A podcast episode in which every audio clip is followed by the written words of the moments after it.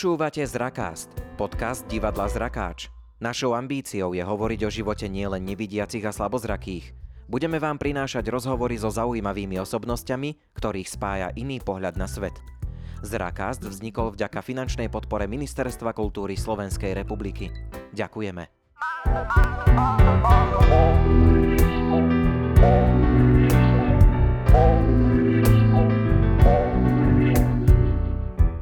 Dobré ráno, dobrý deň, dobrý večer. V dnešnom zrakaste vítam Martina Dzureka, sochára z Modry. Ahoj. Ahoj, zdravím ťa. E, ako asi aj poslucháči počujú, sme v spojení na diaľku, aj keď sme si blízki. Martin je v Modre vo svojom ateliéri, kde sa mu to trošku ozýva, takže budete počuť nie atmosféru, ale akustiku ateliéru. 1, 2, 3, 4, 5. Takže takto to bude znieť po celý čas.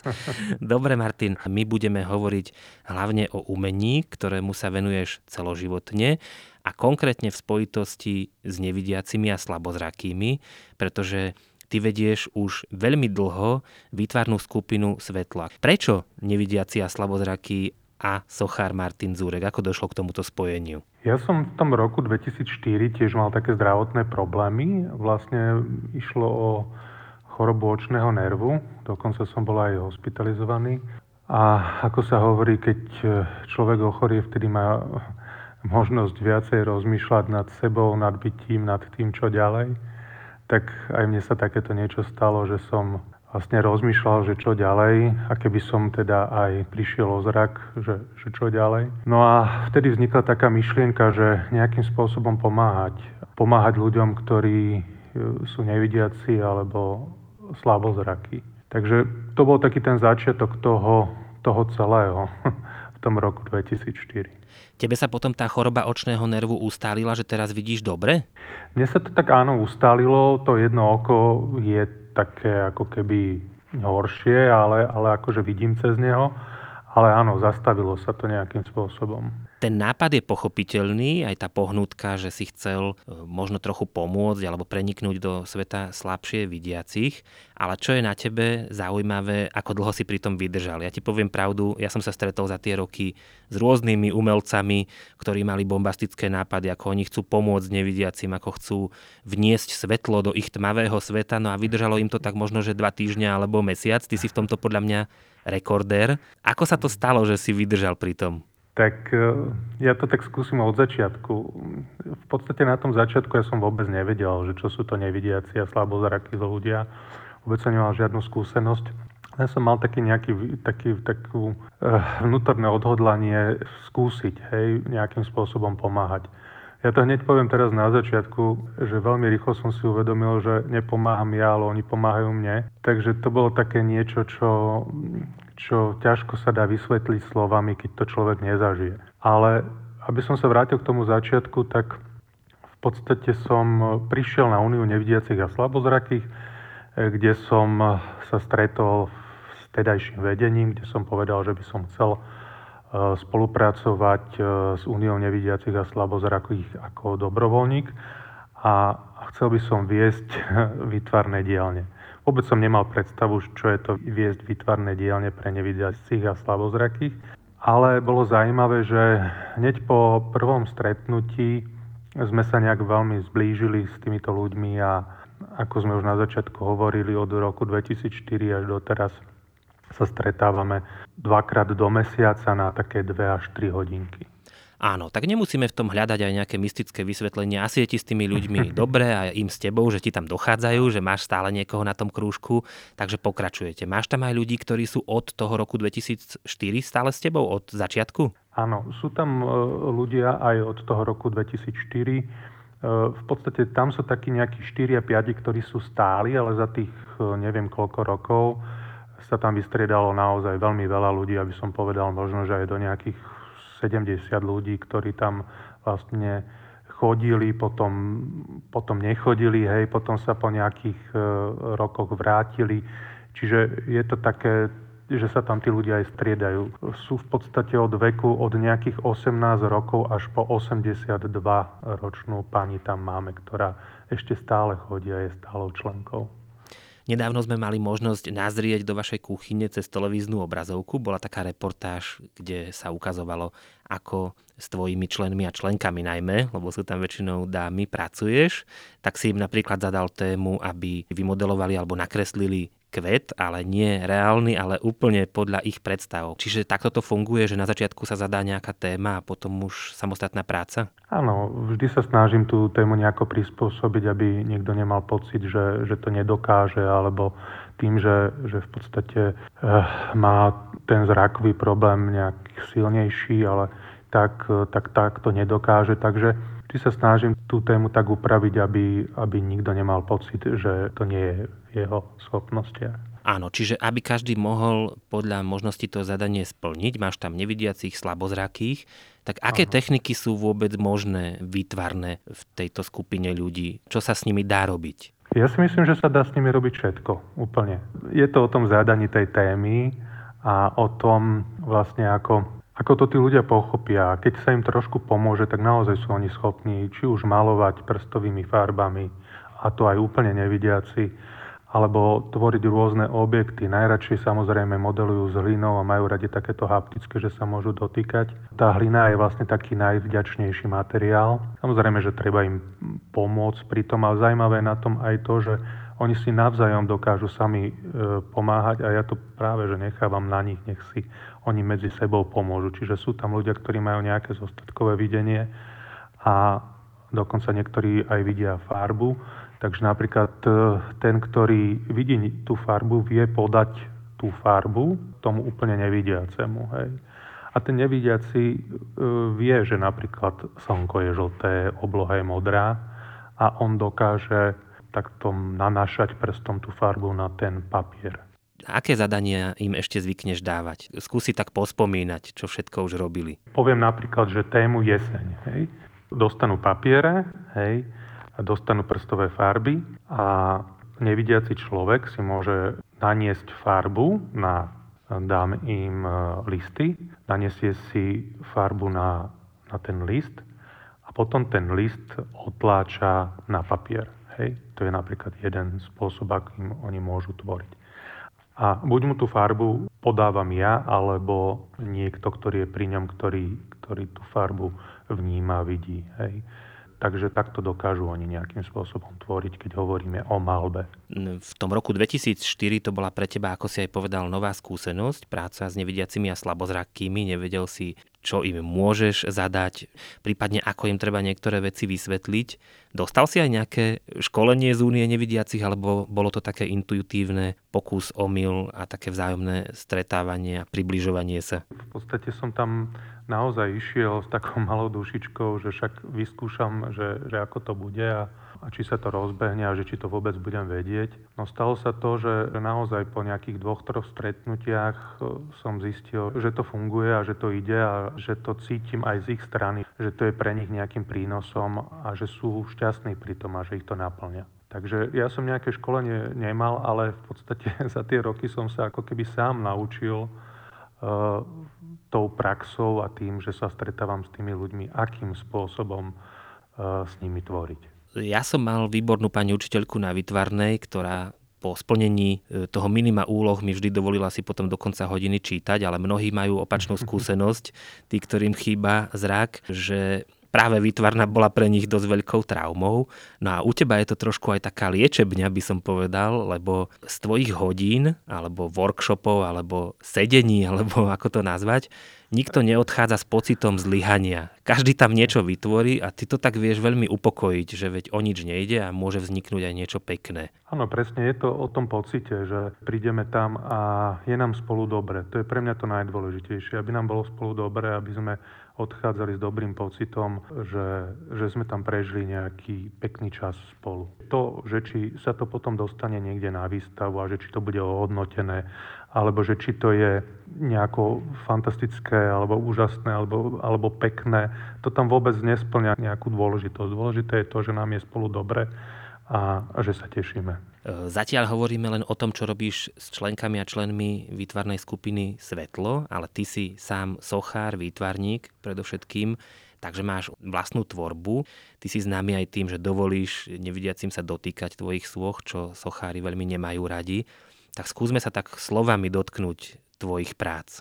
Ja v podstate tvorím z rôznych materiálov. Aj v prvom rade sa cítim ako sochár, vytvarník a mám najradšej také tie klasické sochárske materiály, ako sú drevo, bronz, a rôzne samozrejme kombinované materiály. E, snažím sa to sochárske prepájať aj napríklad e, s rôznymi inými žánrami, ako sú divadlo, hudba, film.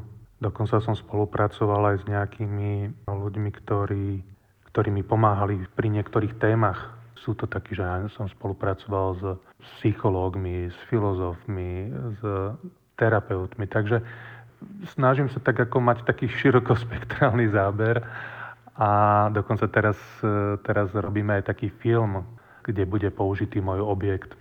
No ešte čo môžem prezradiť, tak som robil aj také monumentálnejšie veci do verejného priestoru, ako sú pamätníky. Potom som robil aj taký že oltár pre kostol evangelický, ktorý má dokonca až 7,5 metra. Budem rád, keď prídete na nejakú moju výstavu, keď bude a budem rád, keď to tam nejako precítite, prežijete. Áno, a keby sme sa chceli ísť pozrieť akékoľvek miesto na Slovensku, že teraz púť za sochami Martina Zureka, kde by sme našli? tak e, napríklad v Bratislave je pamätník Martina Rázusa, ktorý je na nábreží. V podstate je to pri Dunaji, kúsok odtiaľ je hotel Devín. Potom e, ten e, oltár, čo som spomínal, ten je v kostole v Krpelanoch. To je pri Martine.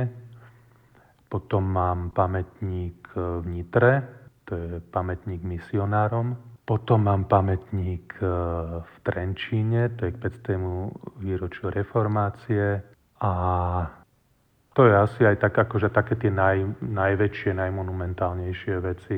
Častou záľubou umelcov býva, že dajú nevidiacemu, slavozrakému e, nejakú sochu, nejaké dielo, aby si ho pozrel hmatom a potom čakajú, že či spozná, čo to bolo, prípadne či dešifruje nejaký umelecký zámer. Tak ja sa vždy vtedy schovávam niekde za tú sochu, lebo ledva viem, že čo je ruka čo je noha. Aké máš skúsenosti s členmi a členkami tvojho svetla? Naučil si ich za tie roky možno, že tak čítať umenie? Áno, dávam možnosť e, ľuďom, ako si už spomenul, hapticky vyskúšať tú sochu, prejsť si ňou, ale väčšinou to skôr nechávam na nich. Ako nesnažím sa im povedať názov tej sochy, aby, aby ich to nejako nenavádzalo, alebo proste aby, aby, aby neriešili oni hneď na začiatku e, ten názov, ale aby si tam našli to svoje. A to je pre mňa dôležité.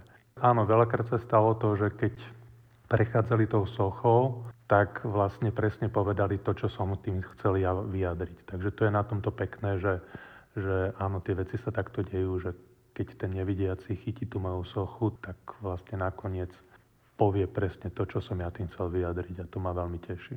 Existuje podujatie, ktoré sa volá Deň otvorených ateliérov, kde sa sochári, umelci chvália svojimi dielami, vystavujú ich na obdiv, na to je to určené.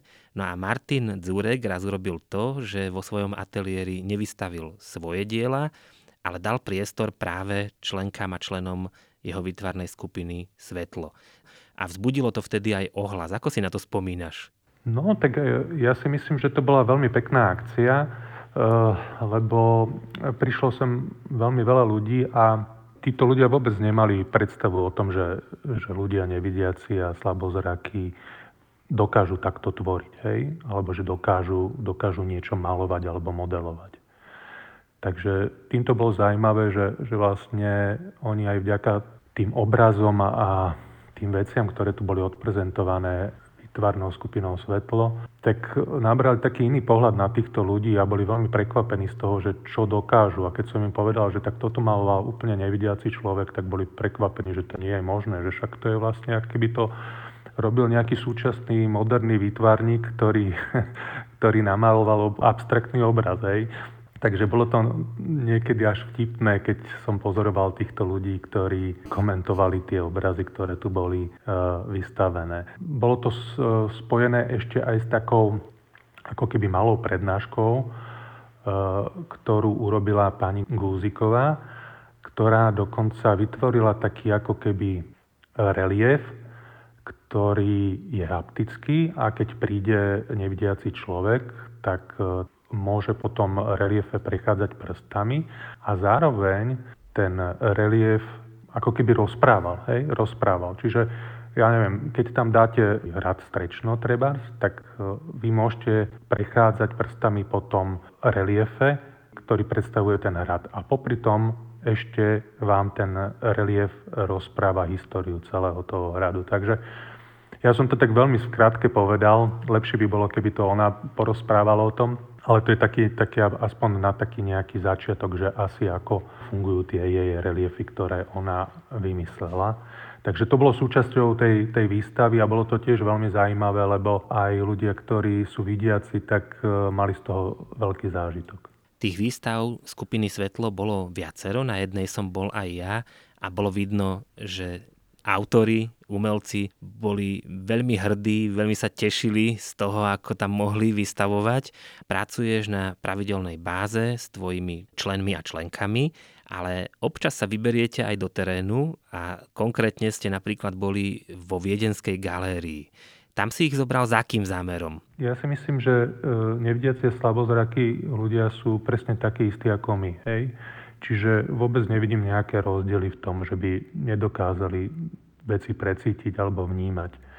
Takže e, veľakrát sme boli v galériách, e, kde sme sa o tých obrazoch rozprávali. Hej? Čiže E, rozprávali sme sa o tom, že, že čo je tam namalované, prípadne áno, bol tam samozrejme aj názov. Snažil som sa im to priblížiť vo Viedni, v galérii, tak áno, mali sme taký zážitok, že sme prišli e, skupina nevidiacich a slabozrakých s paličkami do galérie a v podstate všetci na nás pozerali, že či neprišla nejaká skrytá kamera a nechápali, že, že čo sa deje.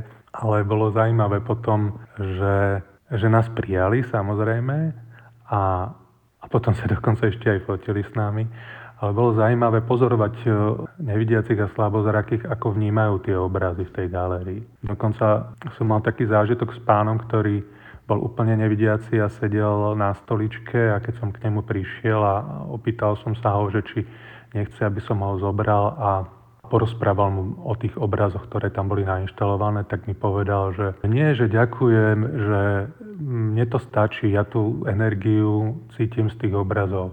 Pre niektorých to bol určite nezabudnutelný zážitok, rovnako ako aj to, keď si sa vybral s nimi a môžem povedať, že s nami, lebo tam som bola ja na palube e, do Drážovského kostolíka. Vtedy si im chcel ukázať jednu tvoju prácu. To už tiež je pekných pár rokov. Čo to tam bolo? No, ono to bolo tak, že hm, ja som sa veľmi takým zvláštnym spôsobom dostal do Dražovského kostolu, takže som sa tam vlastne, ani nie, že ja vymkol, ale mňa tam zamkli, lebo som tam prišiel, keď e, v podstate podvečer, keď už bolo, bola tma a náhodne som skúsil kľúčku a, a vlastne boli otvorené dvere, vošiel som dovnútra, chvíľku som tam bol a za chvíľku sa zatvorili dvere a ja som sa nevedel dostať von. Takže e, začal som búchať a potom mi otvoril nejaký pán z nejakého turistického oddielu, ktorý, ktorý bol prekvapený, že čo tam robím, že on len skúsil vyskúšať, že či dobre zamkol. No a tam vznikla tá myšlienka toho urobiť tam výstav mojich súch. No a behom nejakého pol roka sa mi podarilo cez biskupský úrad, ja neviem, cez koľko všelijakých inštitúcií vybaviť to, že tam naozaj som mal tú výstavu a priamo vnútri, v interiéri som nainštaloval taký veľký kruh, ktorý je z lešteného nerezu, kde keď človek príde, tak e, sa vidí ako keby v zrkadle, ale z rôznych ako keby pohľadov. Čiže tým, že tie zrkadlá sú pohyňané, tak človek sa tam vidí, vidí ako aj degenerovaný v určitom slova zmysle. Takže je to taká hra zrkadiel, ten objekt, ktorý tam bol nainštalovaný, ale popri tom som ešte nainštaloval aj sochy tam je taký veľmi pekný, pekná lúka alebo pekný kopec, kde, kde boli nainštalované tieto sochy a, a ľudia mohli chodiť okolo a, a pozerať si tieto sochy. Takže to bola výstava v Drážovciach. No a potom sa mi podarilo to, že sme e, výtvarnú skupinu priviezli priamo k tomu Drážovskému kostolíku a oni tiež mali možnosť potom si tie veci pozrieť, chytiť e, a porozprávať sa o nich a zažiť pekný deň. Martin, ako si už aj povedal skôr, tvojim pôvodným zámerom pri prvom kontakte s ľuďmi so zrakovým postihnutím bolo, že chceš pomáhať. Potom neskôr si sa vyjadril v tom zmysle, že pomáha to v niečom aj tebe. A tu by ma zaujímalo, že v čom? V čom je svetlo pre teba prínosom? Mne e, nevidiacia slabozraky otvorili oči. Otvorili oči v tom slova zmysle, že som sa začal pozerať na svet inými očami. Veľakrát e, e, v podstate som mal určité problémy, ktoré som mal pocit, že sú veľké, že sú neriešiteľné, že sú zložité a keď som sa stretol s týmito ľuďmi, tak som si veľmi rýchlo uvedomil, že tieto moje problémy sú absolútne zanedbateľné oproti tomu, čo riešia títo ľudia. A aj napriek tomu dokážu žiť e, pekný, šťastný život. A vlastne oni mi dávali nejakým spôsobom návod, ako žiť ten život. Takto toto vidíš. Dobre. Martin, tak povedz nám ešte, na čom pracuješ v týchto dňoch, pričom som ťa vyrušil aj týmto rozhovorom. No, tak e, je tých vecí viacej. Hej. Jednak e, sa dokončuje taký film, ktorý by mal vzniknúť, taký krátky film, kde spolupracujem e, s Danielom Pastýrčákom, s Petrom Pavlacom, s Táňou Pavhofovou, s hudobníkom Pionim, hudobníkom Strunom a mal by vzniknúť taký taký krátky film e, s názvom Zrkadlenie. Takže to je jedna vec, na ktorej pracujem teraz. Potom pracujem na takom veľkom objekte a myslím, že to už môžem aj prezradiť. Je to taký monumentálny objekt, ktorý by som chcel venovať ľuďom, ktorí sa nestihli rozlúčiť. Ale je to taká téma, ktorú by sme tu asi museli rozoberať dlhšie, takže asi na to nemáme čas. Takže to je objekt, na ktorom pracujem. A potom sú také komornejšie veci, také tie menšie veci, ktoré tvorím priamo, priamo v ateliéri a tie vlastne teraz modelujem, takže to mám rozmodelované. Takže to sú také menšie veci. V novom roku, ak všetko dobre pôjde, chceš pokračovať s tvojimi svetlistami? Určite áno, samozrejme, samozrejme, ale v prvom rade je to na nich. Že? Ono to celé je tak, že pokiaľ vidím z ich strany, že ich to nejakým spôsobom baví, náplňa, teší, tak e, som tu pre nich a, a mňa to náplňa a teší rovnako. Takže je to také vzájomné. Ďakujem ti, Martin, za to, že si sa s nami porozprával aj v tomto predvianočnom rušnom čase.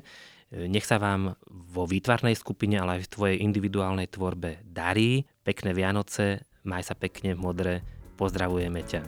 Ďakujem za rozhovor, vážim si to, prajem pekný deň.